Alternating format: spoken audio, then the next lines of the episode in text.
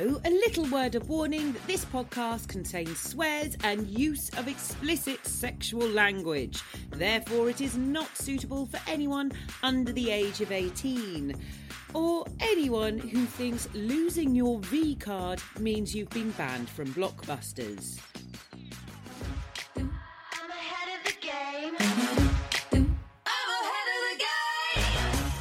Hello all and welcome back to Smut Drop. This is your weekly roundup to the more eccentric side of sex and relationships from metro dot co dot uk.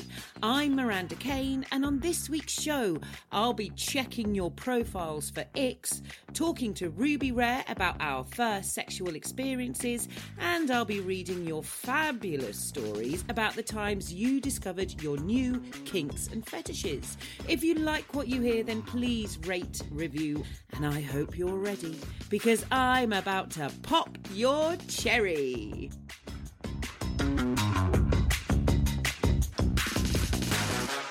Hello, hello, hello, dearest listener. Okay, quick question. Does your dating profile have an ick? Oh, come on, we all know what icks are by now, don't we? It's those things that make you go, Hmm. But do you have any on your dating profile that might be putting people off? So according to Tinder, bios should be between fifteen to forty-five words, and thirty percent of us get the ick if it's got bad spelling and grammar. So take a bit of time right now to take a look at your profile and refresh it with some of these handy tips from Auntie Miranda. Number one, show people what makes you you. You are, after all, the only one, so give a great first impression. And the best way to do that is by being yourself, with fifty-one percent of young singles saying that a bio stands out for all the right reasons when someone gives a bit of insight into their personality. Also, let them know about your favourite hobbies, because similar interests matter. We all like to have stuff in common, and also it is a great conversation starter. Even if you say, hey, I like dogs, that means that someone can say, I like dogs too, or even, I like cats, why do you like dogs? See what I mean? Conversations, they're great. Uh, and also, you could try to make it a bit more interesting rather than just, oh, I like going out and I like staying in. Boring. Next, be honest about what kind of relationship you're looking for, and don't just give a great big list of what you want in someone else. We're here for fun, after all, not just to fulfill your every desire. Look, all of these things is to say that you need to use the bio. Please don't leave your bio blank. It's not mysterious. It's a turn-off. And honestly, the next profile that I see that's got, hey, want to find out about me? Just ask. I am going to set it on fire. No, no, you are not that interesting. Oh, I hate that. Look, this article has got loads of great advice on what you can do to spice up your profile and get rid of the icks, including what kind of pictures you should take. So head over to make sure your dating profile isn't an ick with these top tips over at metro dot co dot uk to find out more. But obviously not before my fabulous chat with this week's guest.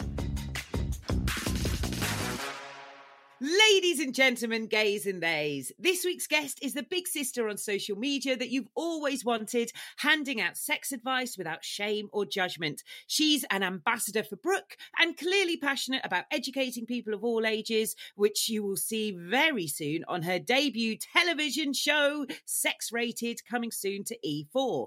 This week, she's here to talk to me about preparing yourself for your first sexual experience. It's the stunning Ruby Rare. Hello, Ruby. Hello. What an intro. Oh my gosh, I loved it. You're welcome. You're welcome. I I feel like I'm so I'm so excited, and I feel like this is such a topic that we don't we don't talk about it enough when it comes to the age ranges of people. Like, yes, we're taught about losing your virginity when you're younger, but after the age of, like, you know, secondary school, then it just seems to drop off, and you know it, it just seems that it's all been taken for granted. So I'm so excited to talk to you about that, but first of all, please tell us a bit about yourself and introduce yourself to our lovely listeners. Oh, okay. So I have been talking about sex and relationships and all the naughty things that we're told that we shouldn't be talking or thinking about for eight years now professionally. I, I spent a long time working at Brooke, which is a wonderful sexual health charity, and now I'm very proud to be one of their ambassadors.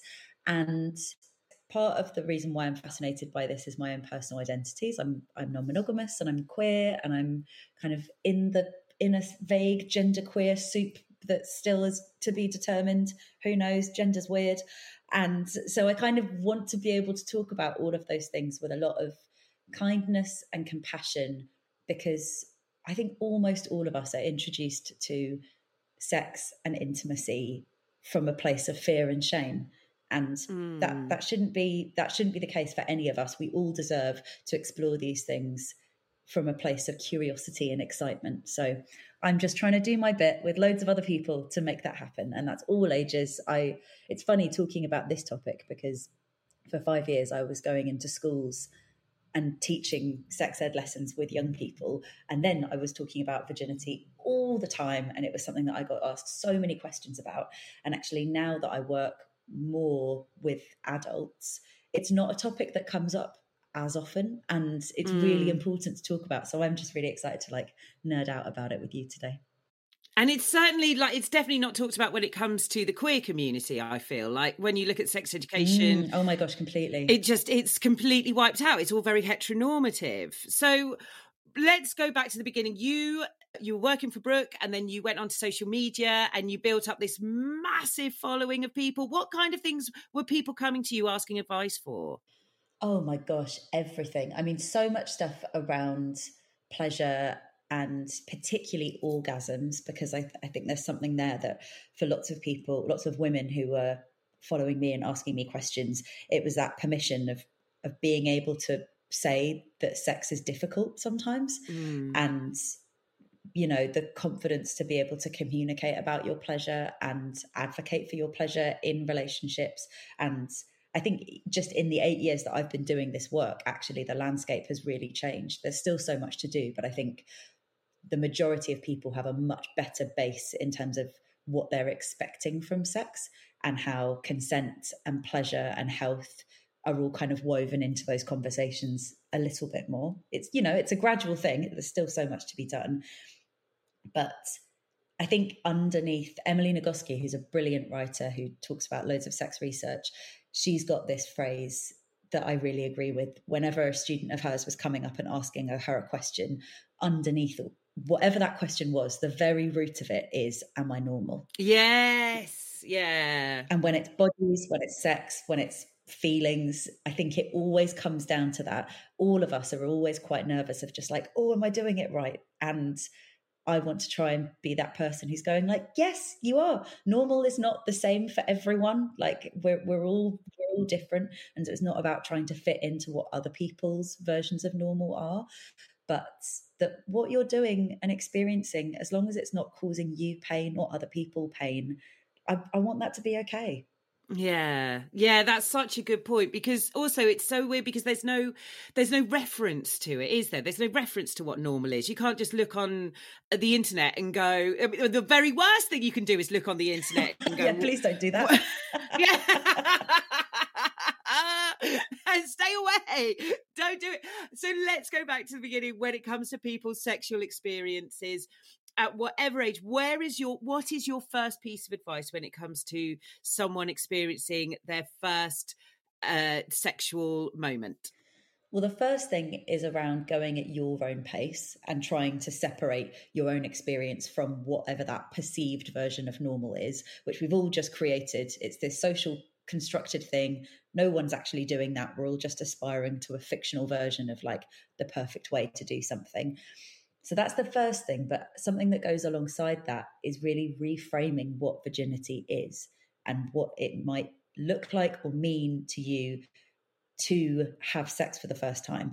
I don't really like using the phrase virginity, and I don't really like the idea of losing your virginity, because then what, like, if you lose your virginity, like, where does it go? What happened? Like, I don't, yeah. that doesn't understand, that doesn't mean anything to me. Experiencing sexual pleasure and sexual intimacy is about gaining experience and knowledge. It's not about losing something. It's not about handing something over to somebody else. Um, I think the way the language that we use is always really fascinating in terms of the values that we put to things. And, you know, there's something really transactional about losing virginity. There's something, there's, you know, there's like a physical, there's a loss there. And I want to think about sex as a potential for gain, like, and a collaboration as well. If we're thinking about partnered sex, which is often the kind of typical way of, we, the typical way that we see virginity is like man, woman having sex, which involves a penis going into a vagina. And that's the first time that you've had sex. Like, for lots of people, that isn't the sex that is going to actually a- appeal to them, because maybe because of sexuality, but also just because of pleasure. We know that for the vast majority of women, um, like penis and vagina sex isn't the most pleasurable, because it actually doesn't stimulate the clitoris as much as loads of other wonderful, sexy things that you can do. And when we focus on, again, air quotes, whenever I say virginity, you've just got to imagine air quotes, basically. Whenever we think about losing your virginity, it is so dependent on another person being there and it being partnered sex. And that really devalues masturbation, which I also think about as kind of solo sex, because that's valid. That's a form of sexual pleasure. So when I look back at my own experiences, I first had sex with someone else who was a, like, I, who is male, when I was fifteen. And for years, that was the way that I, that was the moment where I was like, I lost my virginity then. That is when I started having sex. Actually, now when I look back on it, I had been exploring solo sex for years before then. And actually, I'd already had some sexual encounters with, with like, it's so weird saying women, because it's not women, but like teenage girls who were my age as well. And I just completely, I, I devalued those experiences, because the cultural script had told me that that wasn't what sex looked like. So I know that's a big old ramble, but that's a really important part of this, is actually, what do we mean when we're talking about this? Now, loads of sex educators kind of use the phrase sexual debut, because I think there's something quite lovely and dramatic about that. I can imagine, like, you know, red velvet curtains rising, yes, or something really beautiful. Oh, I want to go to my sexual debutante ball. Yeah. Oh my God, wouldn't that be gorgeous? Oh my God, give me a, a corsage, a massage, yeah, and corsage. That's what I'm going to call mm-hmm. my my sexual debut. Brilliant. I love that. Isn't it gorgeous? And it's just, it rephrases it again. It's like a different, what that does to our, to your brain when you don't have all of the kind of weighted expectations of what language means. I really enjoy it. And it gives us opportunity for there to be many sexual debuts in our lives, dependent yeah. on the different types of sex that we're having with different people, different experiences.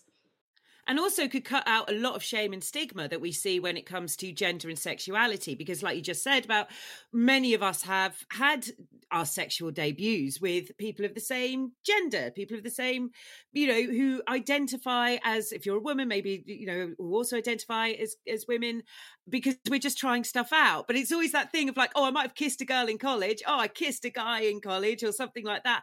It's like, well, that is a sexual debut. That is you trying. And if we look at that as a, as we know, if we normalize that, then we can normalize different genders, different sexualities, and rather than just being like, oh well, that makes you that makes you put in this kind of box. Do you know what I mean? Does that make mm. Yeah, completely. And and also even on the other on the other kind of flip side of that, that hopefully if people who are older and discovering new things about their sexuality, yes, it's okay. A, a piece of advice that I gave my sibling a few years ago when they came out as queer and were kind of dating in a queer way for the first time, they, I don't think they'd realised that they were putting so much pressure on themselves to know exactly what to do when it came mm. to sex. And I had to do that little reminder of being like, this is new. Like, go back, try and think about the nurture that you, that you wish you could have given your teenage self when you were discovering parts of your sexuality for the first time back then. And try and do that now, because mm. it's so weird when you're a grown up to be like, oh, well, I have to know everything. I've got, I've got to know how I've, I've got to understand exactly what like this new, maybe uh, like way of having sex or like different genitals or different activities. Like I've just got to be totally fine with it. And it's embarrassing if I don't know what I'm doing. And I think that is, that has a real potential to kill pleasure and fun. Like it's, it's so mm. okay at any age going into a sexual experience and not knowing what you're doing. It's because then it's, it's an opportunity to ask questions and to learn and explore, and all of that should be okay. What are the kind of questions that you find that you're asking people to ask themselves when it comes to a sexual debut, rather than losing, when it comes to quote marks, losing your virginity? Because back in the day it'd be like, oh, do you love them, have you got a relationship with you, blah blah blah, and all those very old-fashioned yeah. questions. What are the questions that you find that you want people to ask themselves in twenty twenty-three? That's such a good question. Okay, I'll get the boring stuff out of the way first. First of all, sexual health stuff like S T I testing, condoms, lube, which can really help with, obviously, with sexual pleasure, but also some things with sexual health in terms of condoms not breaking, all of that kind of stuff that we want to make sure is happening. Um, and then consent is the other really essential thing.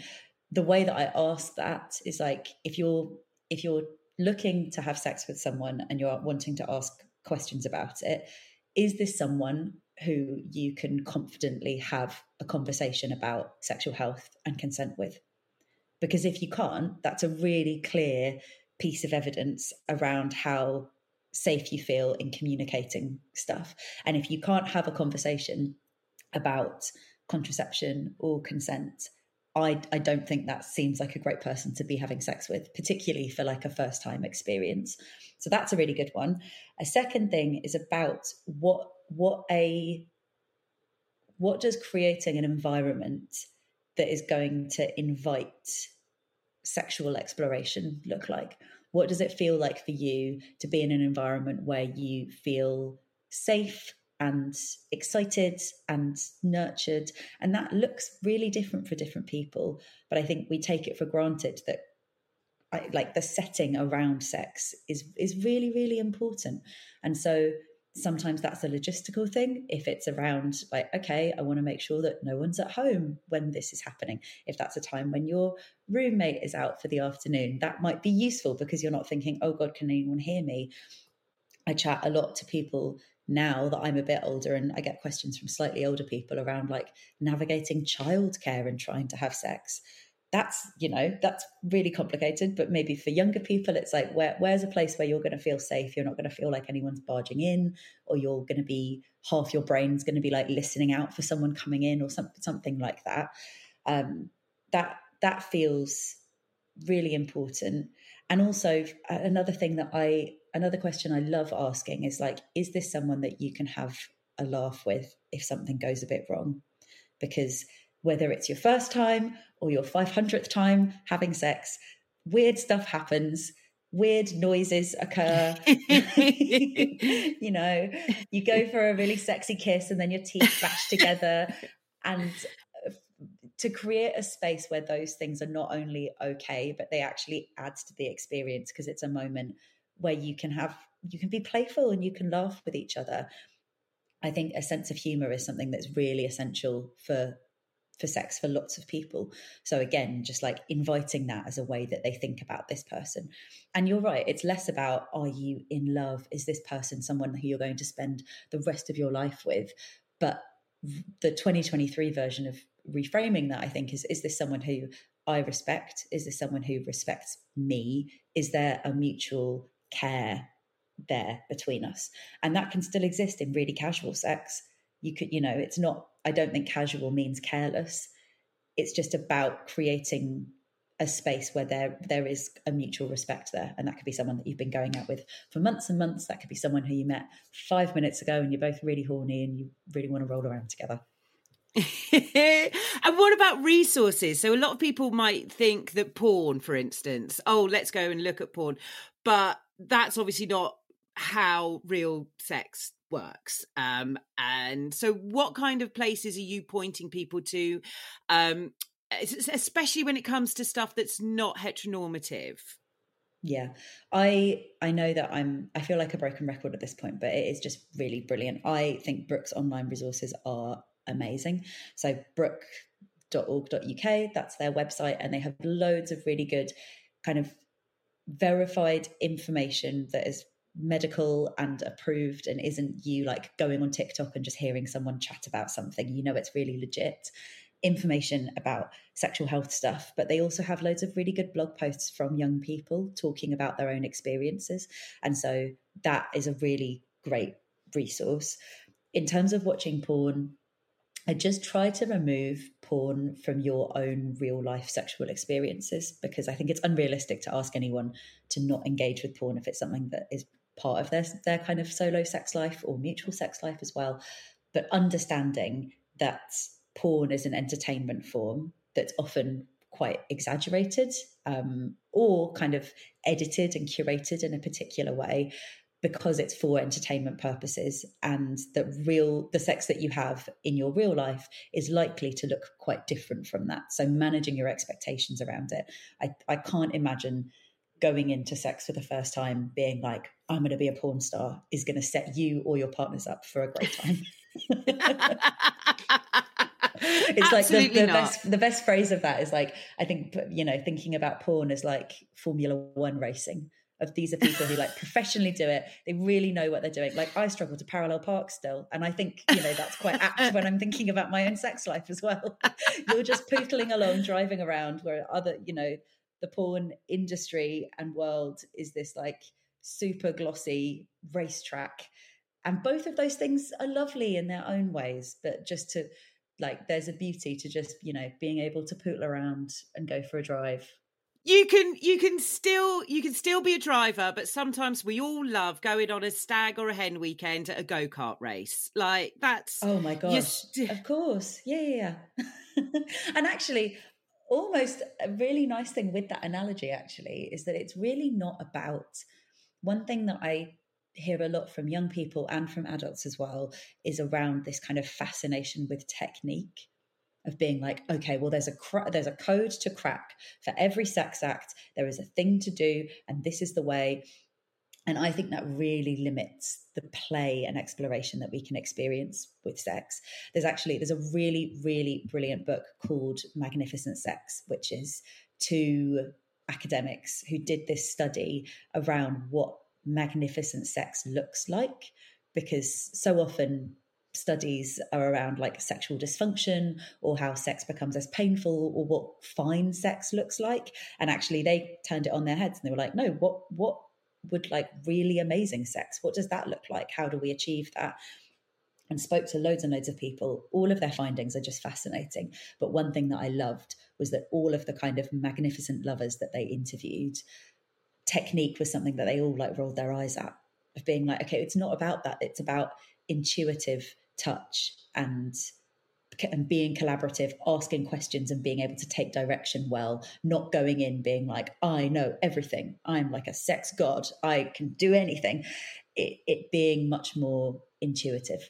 I love that. I love the idea that it's it's more about improvisation than sticking to a script. It's let's bin the script. Sexual scripts are boring. Let's let's just make up our own stuff. Make it up on the fly. Yes, and it. Go for it. But with consent. Obviously. What about when it comes to those, when it comes to things like techniques, and I don't mean like the prescriptive techniques, but but there might be some people out there who are trying for their first time foreplay and oral sex, and you know, there's probably someone who's just like, but do I do I have to give a blowjob? Do they have to give me a blowjob? Uh, what about oral sex? Do I have to do it? What happens? Where do you start when it comes to the the foreplay? Well, all of those questions come from the sexual script that we've been given of like, well, th- but this is how the order it's meant to happen, and you have to do all these things. And so a really important thing with that is reminding anyone listening to this that sex does not need to look like anything that you've seen or heard about before, as long provided that things are consensual and that you're checking in with each other. There's no rules for what happens or what order it happens in. If you don't feel like oral sex, either receiving it or giving it, that's okay. Like it's it's about being able to communicate that with each other. Another really nice thing to remind people about is that if you're trying things for the first time, like often nervousness and excitement can sit really closely together, but we can absorb it all and just feel really nervous. Like take, for example, that like, oh God, I'm, I'm going, I'm giving this person a blowjob for the first time. And that might be the first time that you've ever given a blowjob. That might be the first time that you're having sex with this person in particular. actually to be able to, uh, so much of the nervousness that we're feeling is linked to some kind of shame and us pushing down those feelings and being like, I shouldn't feel this, I should pretend, I should act like I know what I'm doing. And I would really invite anyone feeling like that to share that feeling with their partner. I'd be like, oh, I've not done this before. I'm like, I'm excited. I'm a bit nervous. Will you, like, let me know what I'm doing. If there's anything that I can, you know, asking for feedback so that you know that your partner's enjoying themselves. All of that stuff is just lovely, and it, and it kind of just takes the pressure off you having to perform like you know what you're doing, because it's really okay to not know everything that you're doing. It's okay to be giving things a go. It takes it from just being sexual into being intimate. It takes away, mm. you know, it, it makes you vulnerable, and it brings you, I would say that that's the kind of thing that would bring you closer together on an intimate heart feeling, emotional scale, rather than just being like, right, let's and just... It's also intimate does not need, need to mean like rose petals and eye no. gazing and declarations of love forever. You know, I, I want you can you can have intimacy and things still feel really filthy and sexy, and I'm mm. so all for that. I don't want to sanitize sex at all, but I think it's we're kidding ourselves if we're trying to remove those emotions from sex, because even if there's even if it's casual, there's still some feelings involved. And I think we need to respect our feelings and other people's feelings. Mm, yes. And what about when it comes to your sexual debuts and debuts that you've heard from other people? Have you heard any? I really want to go into, like you said, like this is the am I normal bit of the podcast. So yeah. Have there been times, are there little educational lessons that you've learned that you pass on to people or that you've heard from other people where you're just like, you are normal, this is this is the kind of thing you can expect? Well, I think, uh, you know, my early interest in talking about relationships and sex came from my earlier experiences, where the, the first time I had the, what I considered at the time me losing my virginity with a boy who was my age and us having penis in vagina sex. It wasn't a bad experience, but I, w- I didn't feel particularly emotionally equipped for it. And neither of us had been given any kind of inkling that we were allowed to talk about it around the sex happening.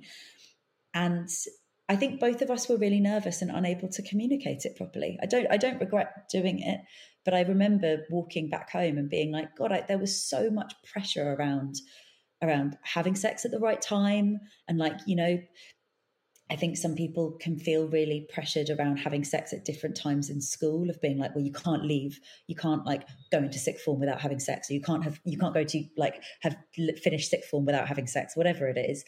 And, and I really want to put that in the bin, because that's not useful for anyone and we all go at our own pace. But I, I didn't, I think I, I wish that I'd been able to talk to myself and my partner and other people in my life a bit more about the vulnerable stuff attached to it. So it's just me. I think that's a big thing around inviting people to feel into that vulnerability a bit more. I also, I've got a friend of mine who, um, the first time she kind of decided to wait a bit later in her life to have sex for the first time. And so I think she was around twenty.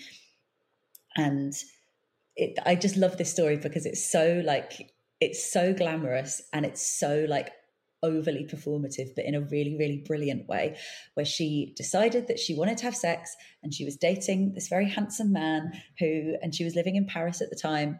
And she was like, okay, today's the day, I'm going to do it. And she kind of woke up and decided, and she was so chuffed with herself and had a really fun time, and had already planned that when she left her, left his apartment and she was walking home, she would listen to the song Creature of the Night from the Rocky Horror Picture Show, which is like, touch, touch, touch, touch, touch me, I want to feel dirty. And so I just have this image of her like walking the streets of Paris at night, listening to that song, being like, I've done it, I've fucking done it.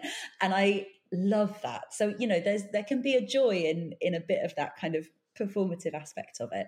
And there are so many like funny, silly things that go wrong. I've, I've spoken to lots of people in the past where they've been really keen to have sex, um, and then for whatever reason, like they've they've been baffled by how you put a condom on correctly, and they've been too worried about if they've got it wrong or not, that actually by the time they do, they're like, I think the moment's passed. I think we just need to try again. You know, all of those lovely things and being like, sometimes things just things just happen and you're not in the mood anymore, and that's that's all right.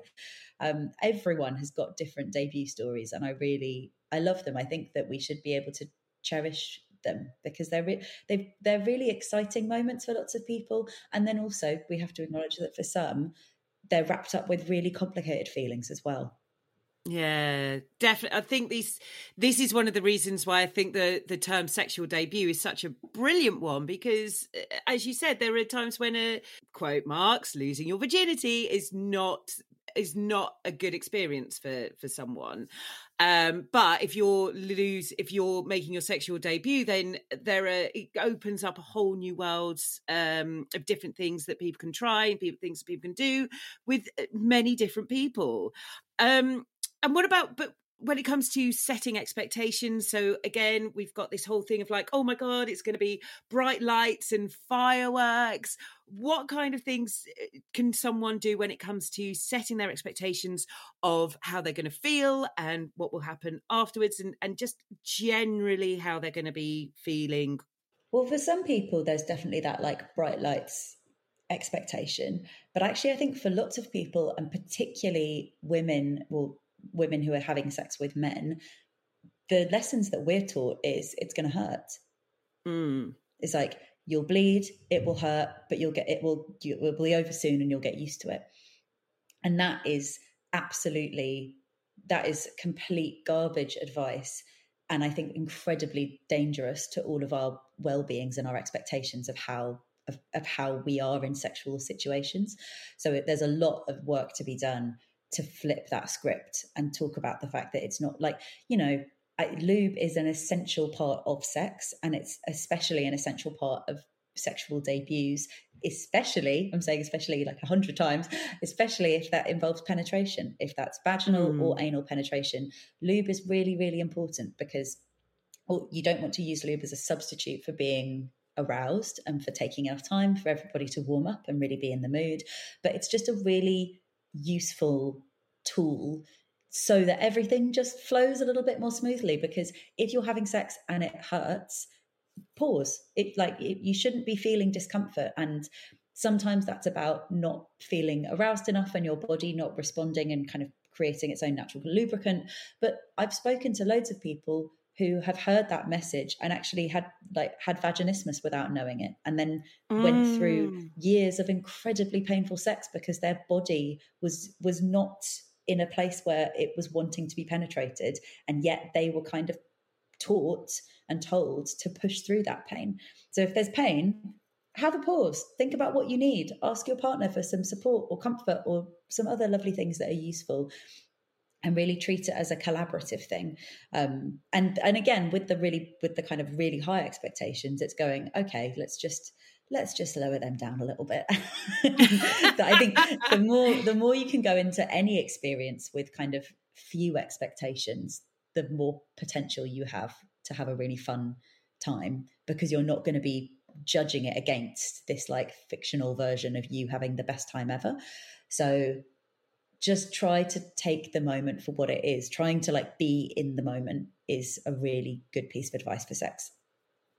And now, when it comes to fun times, let's talk about Sex Rated, new T V show, E four, Rylan, very exciting. Tell us about that. How is that? What kind of things do you delve into? Oh my God, we talk about it all on there. I mean, everyone on the show has is definitely not a virgin. Their, their sexual debuts have happened. That's a lot. But they've they've been to the debutante ball. They've got the they t-shirt. Really have. We've all been to the debutante ball several times over. We're all having a fab time.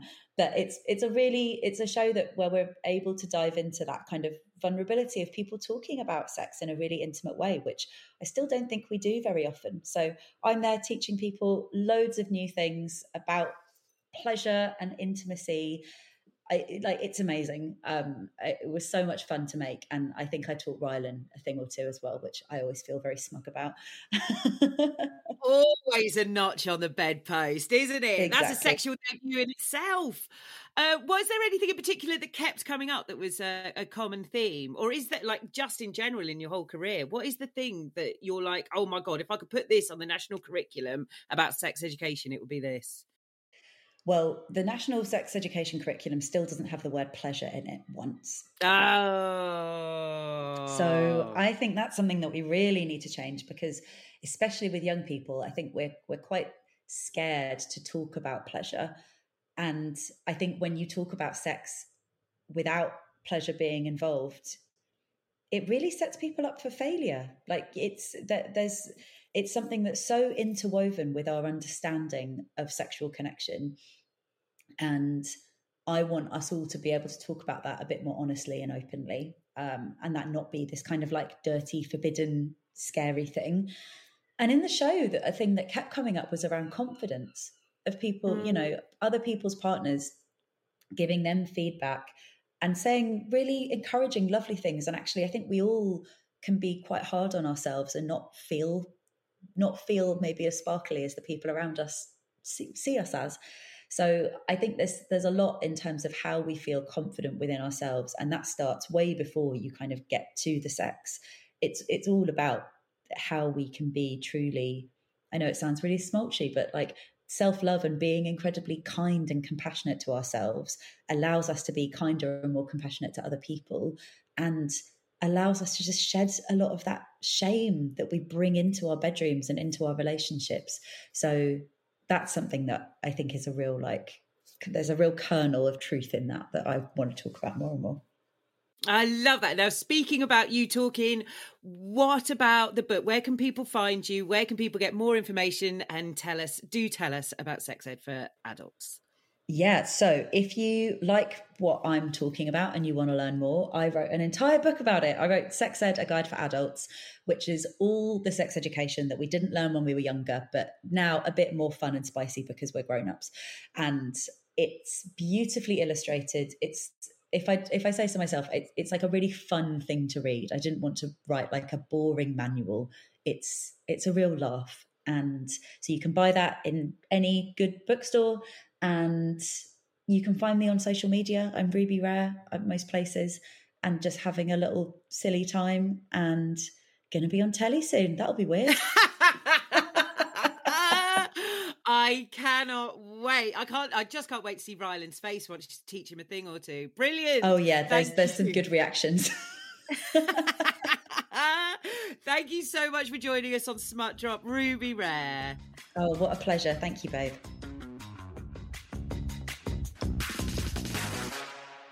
I have once again delved into my massive fun bags, and I asked you for all your stories of when you discovered a new sexual adventure. Oh, how did you find your fetish? How did you kindle a kink? Well, Mark on Instagram, he has contacted me to say protruding belly buttons. Okay, Mark. Uh, he says an ex of mine had one and I was hooked. I loved it when she made me suck it. Do you know, that's a new one on me. I've never thought about protruding belly buttons. But yeah, I'm I'm on board. Go for it, Mark. Uh, Wilder on Twitter said, discovered I had a fetish for women in wellies at my first festival. All those short summer dresses with big muddy wellies on. No idea, but I just couldn't look away. Well, yeah, no, that is a video. I can see that. I yeah. Maybe it's the bare legs. Maybe it's the thought of all the feet being so hidden away. Maybe it's just the, the contradiction between these lovely summer dresses and these big, massive wellies. That's food for thought, Wilder. I like it. Uh, Anonymous on Instagram, I'm keeping your name anon, don't worry about that, said, I love it when women play with my leg hair. But I only discovered it when someone accidentally started playing with mine on a bus because she forgot she wasn't sat next to her dog.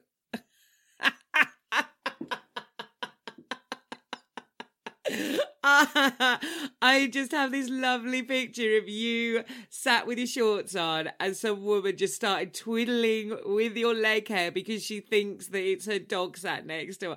Oh, that's brilliant. I love it. I love it. Oh, my God. Okay, next week, give me all of your sexy stories, your raunchy requests, your questions, your queries. Tell me all. You can contact me on Instagram, where I'm Here Comes the Kane Again. You can slide into my D Ms or contact me on Twitter as Miri Kane, or email smut drop at metro dot co dot uk. I've been Miranda Kane. Smut Drop was produced by Pineapple Audio Production for metro dot co dot uk. If you are enjoying this weekly roundup of raunchiness, then please leave me a nice review. In the meantime, I'm going to be back to prick up your ears next week. And remember, don't do anything I wouldn't do, but if you do, then name it after me. I'm ahead of the game.